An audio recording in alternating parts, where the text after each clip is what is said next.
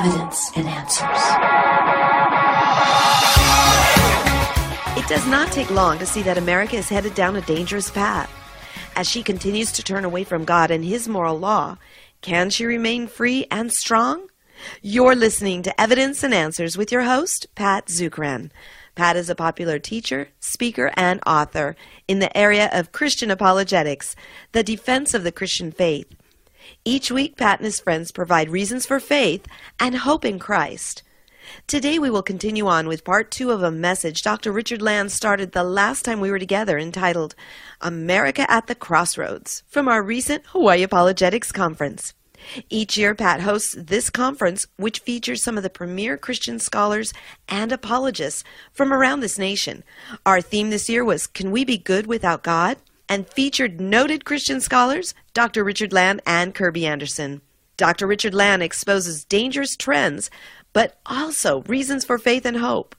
Let's join him now as he concludes this message. Each one of us is unique, and God has a unique plan and purpose for our lives. And for the young people that are here, let me say to you, God's got a plan and a purpose for your life.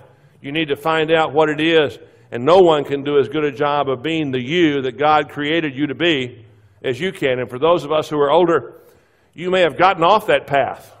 All I can say to you is that you may, God may be disappointed with where you are tonight, but God's not surprised. And God has a plan and a purpose from where you are right now for the rest of your life. That is good. It's the source of joy. Now, when I was pastor of a church in England while I was doing my doctorate at Oxford, I had a couple come to me who wanted to get married, and I always require six counseling sessions. I don't marry anybody that doesn't do six counseling sessions. That's a good way to help some, some bad marriages not happen. It's also a good way to prevent a lot of problems before they get married. And uh, after the second session, I told this couple that I could not marry them, that it would be, I, I would be negligent before God if I married them, that they had no business getting married, and I pleaded with them and begged them not to get married. Well, they got married anyway. Well, six months later, the bride came to see me, and she said, Dr. Land, you were right. I shouldn't have married my husband. But now I've found the person that I'm supposed to spend the rest of my life with. And he's going to leave his wife, and I'm going to leave my husband, and we're going to get married. What do you think about that? Now, I was going to tell her anyway, but she did ask. And I said, I said, honey, you think God wants you to be sad? You think God wants you to be depressed? I said, now, who do you think knows more about what's going to make you happy? The God of the universe or you? The God who made you or you? And I then told her that we don't break God's laws, they break us if we disobey them. And that it was not God's will for her to leave the husband that she now had and for her paramour to leave his wife, and that if they started off in that direction, they should expect to get judged by God and judged rather severely. God's will for our lives is the source of joy. And she started to say, I just want to be happy. I said, Well, who do you think knows more about what's going to make you happy? The God of the universe or you? I mean, when you put it that way, it's sort of a dumb question. God's will for our lives is the source of joy. It's good. And it's acceptable. Now, the word acceptable there a good translation into English would be tailor made. God's will for your life is tailor made. It's made just for you, it fits you. It's not made for anybody else. When I, will never forget the first tailor made suit that I got. It was part of a love offering for a youth revival that I did many, many, many years ago. Uh, I've been preaching now for 52 years. I started preaching when I was 16, and I'll save you the arithmetic. I'm 68. I remember when I got this tailor made suit, I mean, I'd never had a suit fit me like that. I mean, at the time, now this was a long time ago, I thought I was a 42 long, alas. And I discovered that I had one arm that was a little bit longer than the other one, and I discovered that I was long waisted and short legged, that when I sit down, I tower over people, and when I stand up, I don't get much taller. And yet, when I was wearing that suit, I looked good. I mean, I looked better than I'd ever looked in a suit because that suit was not an off the rack sort of suit. It was a suit made for me. God's will for your life is tailor made. It is the source of joy and it's tailor made and it's perfect. Now, the word perfect there is the word teleos, it means complete. There's not anything that you need in your life that is not in God's will for your life. Now, I didn't say that everything you want is in God's will for your life because you can want stuff that's not good for you. You know, the Israelites, they said, God, we want a king. He said, No, you don't really want a king. Oh, we want a king, we want a king, we want a king. So he gave them a king, and they didn't want a king. Now, this was brought home to me in a new way when I was in Hawaii, actually. It was the first time I came to Hawaii. We were doing a prophecy conference out on Kuilima Point. They were filming Magnum PI out there. And I came down into the lobby, and Tom Selleck was in the lobby. And every woman from 6 to 60 in that hotel was in the lobby. And now he was a good looking guy. I mean, you know, he was better looking in person than he was on television. I mean, he was a good looking guy, big guy, friendly, having his picture taken with everybody, signing autographs. And I'm standing behind a prominent Southern Baptist evangelist who shall remain nameless and his wife. And this guy looked nothing like Tom Selleck. This guy looked like what you would imagine Huck Finn looked like when he grew up. He had red hair, not much of it, freckles, and he's a great preacher, but he was no dreamboat. And he says to his wife, he says, Oh, honey, I always wanted to look like that. She, she sort of hit his arm like this. She said, Honey, if you looked like that, you wouldn't be a Baptist preacher. And I thought, well, you see, I always thought that life would be much better for me if I looked like Cary Grant. Now, I know I'm dating myself here, but I mean, when I was a teenager, I thought Cary Grant was sort of the, you know, I mean, man, that man, it must be great being Cary Grant. And, and when I went places, people said, Has anybody ever told you you look like Perry Mason? and I was just glad if they didn't say Ironside. Well, then it hit me that probably if I looked like Cary Grant, I might not be a Baptist preacher. Everything you want may not be in God's will for your life because you can want things that are not good for you. But everything that you need in your life is in God's will for your life. Now, that's, in my opinion, a New Testament commentary on Second Chronicles 7:14. If my people, which are called by my name, will humble themselves and pray, and seek my face and turn from their wicked ways, then will I hear from heaven and forgive their sin and heal their land. And it's going to be one Christian by one Christian by one Christian, one husband, one wife, one mom, one dad, one son, one daughter, one somebody you. When we, he says, confess our sins to seek his face, pray and seek his face. Now, what does it mean, pray and seek his face? That means understanding that prayer is supposed to be a dialogue, not a monologue. We're supposed to make our petitions known to Him, cast our cares on Him, for He cares for us, but, and we confess our sin. But there comes a point in prayer where we're supposed to shut up and let Him talk to us and let Him reveal to us more about who we are and why it is He created us as the unique person that each of us is. Now, I'm going to tell you, if you listen, God will talk to you. I remember one very startling event in my life. My wife has a PhD in psychology, and when we were younger, we used to do a lot of marriage retreats where we would go and, and she'd do the counseling stuff, and I would do the biblical stuff. And I'm in the in my study going over my notes, getting make sure I've got everything squared away. And God asked me a question. Now, I don't know if you'd been in the room with me, you would have heard it, but I heard it. And here's the question Richard, are you the kind of husband you want your daughters to marry? I didn't like all the answers I got to that question. I mean, you know, I was a pretty involved dad. I changed them and fed them and bathed them as much as their mother did and was blessed by it.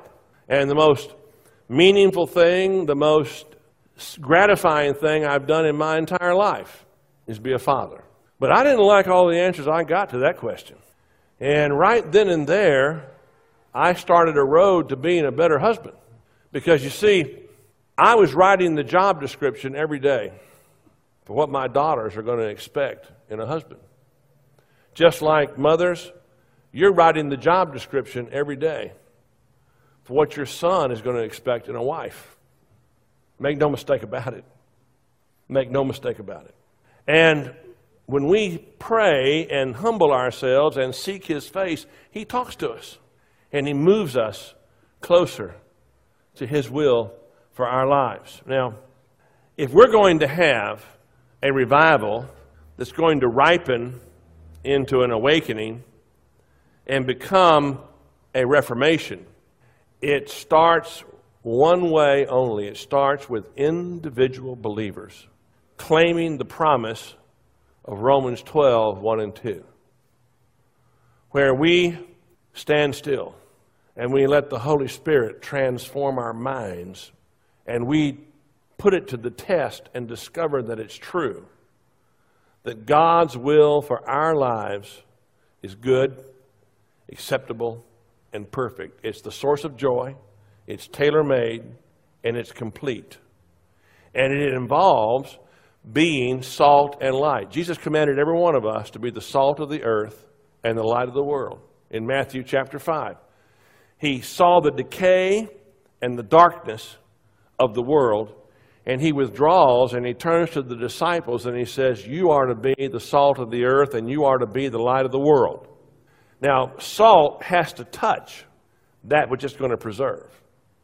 Now, I carry beef jerky with me everywhere I go. Two reasons. One, as a sixth generation Texan, it's my patriotic duty to eat some part of a cow every day.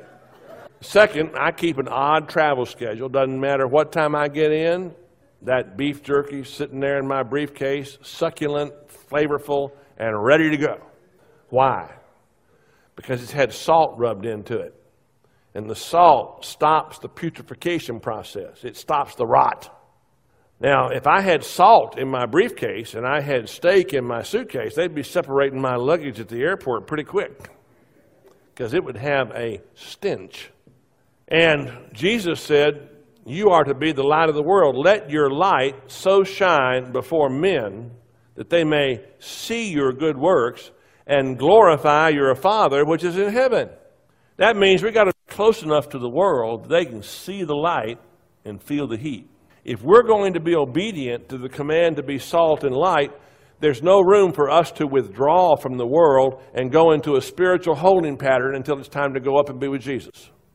We are to go out into the world and we're to be salt. That means we are to be a, a spiritual disinfectant, a spiritual preservative against decay and rot that is caused by sin. There ought to be a direct, direct relationship between the number of Christians in a community or a state and the spiritual status of that community or state. And we're to be the light of the world. Light penetrates the darkness. Light illuminates the gloom. Light shows the way. Light brings life. Now, how would we apply that to issues? Well, how about the abortion issue? Salt would say, stop the killing. Stop the killing. Stop the child sacrifice. Light says God never created a nobody. Everybody's a somebody to God. Now, I've been preaching 52 years. I'm well nigh unshockable. I mean, you know, I, I, last time I can remember being shocked, I was interim pastor of a church, and an 82 year old lady who had never been married came to me to confess a current, ongoing, adulterous affair with an 83 year old man in the church. That's what I thought. I, on, the, on the outside, I'm going, oh. On the inside, I'm going, why? But this happened to be, this, this what I'm getting ready to tell you happened to me. Uh, enough, it shocked me at first, but it doesn't shock me anymore. Every time I talk about the abortion issue, every time I talk about the sanctity of human life issue, I have someone come up to me afterward and say, Thank you, Pastor. Thank you for speaking up for special children. Our family has learned so much about the really important things in life that we would never have learned had God not sent a special child into our lives. Now, why did that shock me? Because all three times my wife told me she was pregnant, the first thing I did was pray, Lord, help them be healthy, help them be normal, help them have all their fingers and toes. You know, here are moms and dads and brothers and sisters coming to me and saying, Thank you for speaking up for special children because we've learned so many important things in life by God sending a special child into our lives. God never created a nobody, ever. Now, when it comes to sex, being salt means we try to stop the plague and the tidal wave of pornography, which is spiritual and emotional toxic waste. That is maiming and twisting and distorting and stunting the lives of hundreds of thousands of boys and men every day and keeping them from becoming the fathers and the husbands and the men that God intended them to be. The average age of exposure now to hardcore pornography in the United States is 11.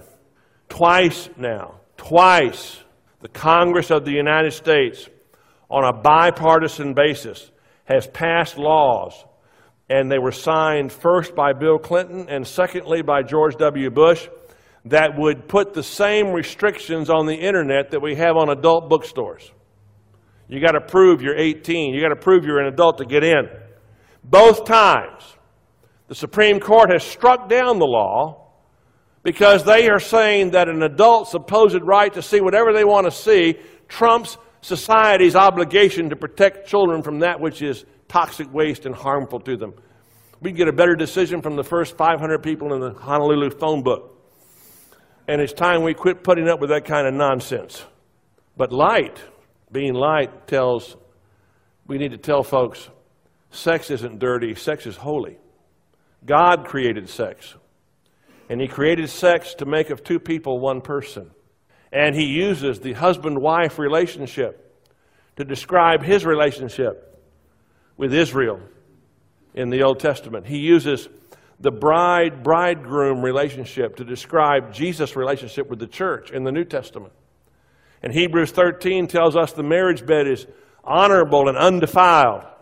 And we need to tell our young people that if they want to have a happy marriage, they need not to engage in premarital sex because Paul tells us in 1 Corinthians that the worst kind of sin is sexual sin because every other sin is done outside the body.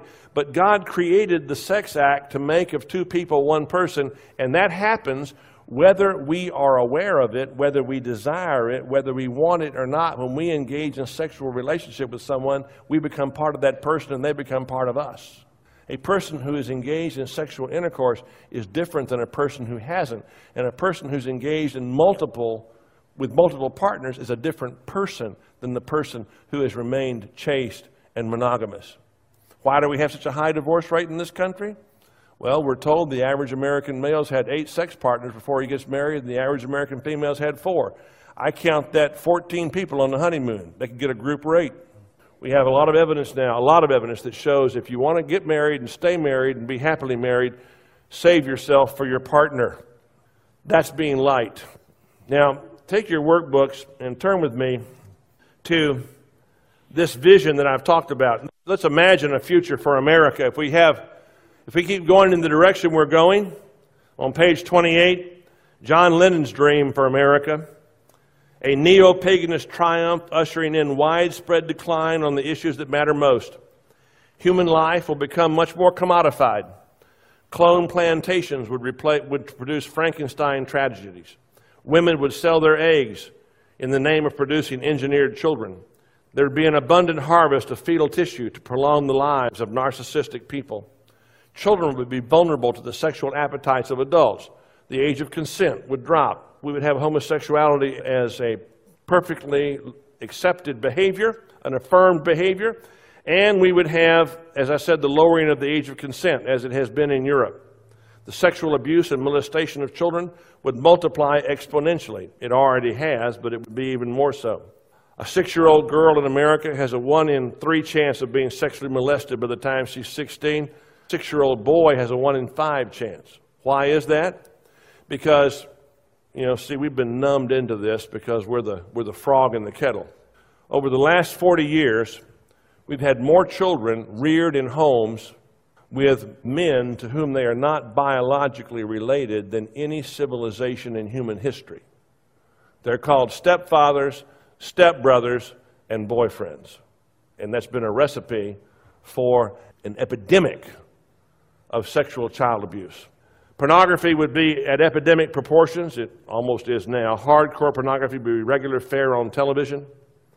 Religious freedom would be snuffed out. Neo pagan orthodoxy would be extremely intolerant of any opponent.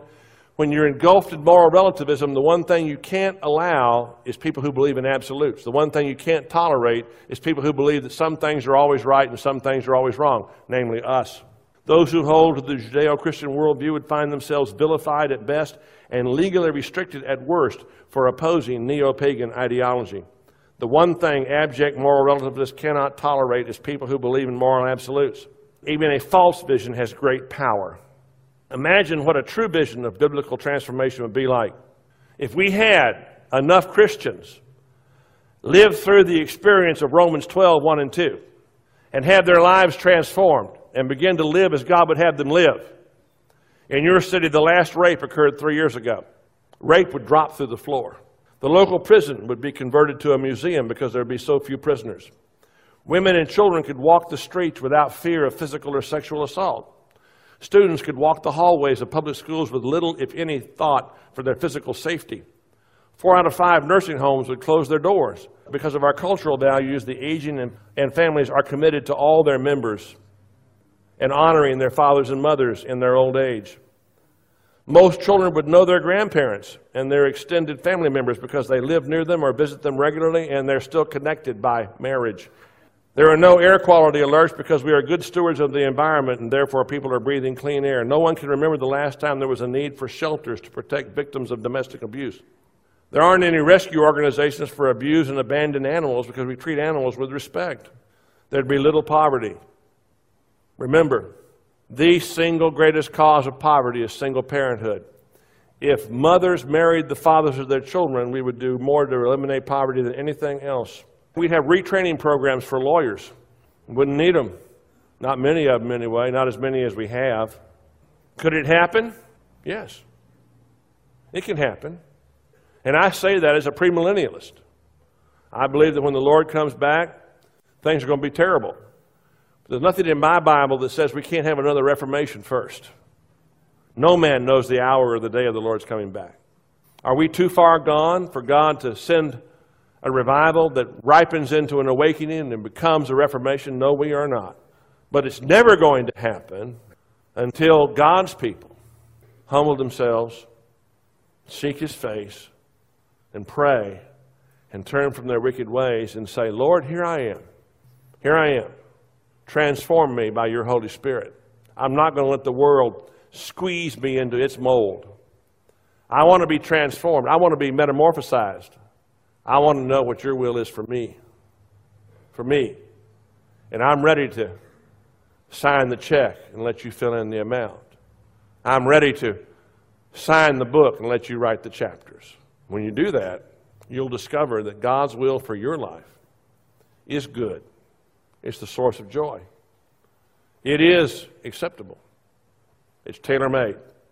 And it is complete. I believe it can happen. I don't know if it will. But that decision is being made. One person, one family, one church, one community at a time. It's got to begin somewhere. Why not here?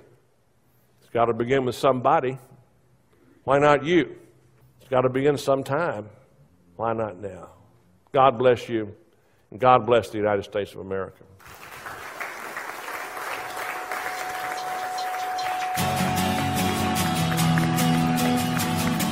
Thank you for joining us here on Evidence and Answers radio broadcast. This concludes our study entitled America at the Crossroads. If you find this broadcast to be a blessing, please consider partnering with us Evidence and Answers relies on the generous donations from you, our listeners. Log on to our website at evidenceandanswers.org. We have a wide variety of resources available to you right there. For the opportunity to donate and keep us on the air, click on that donate button on the homepage. Join us again next time on the air or online for more evidence and answers.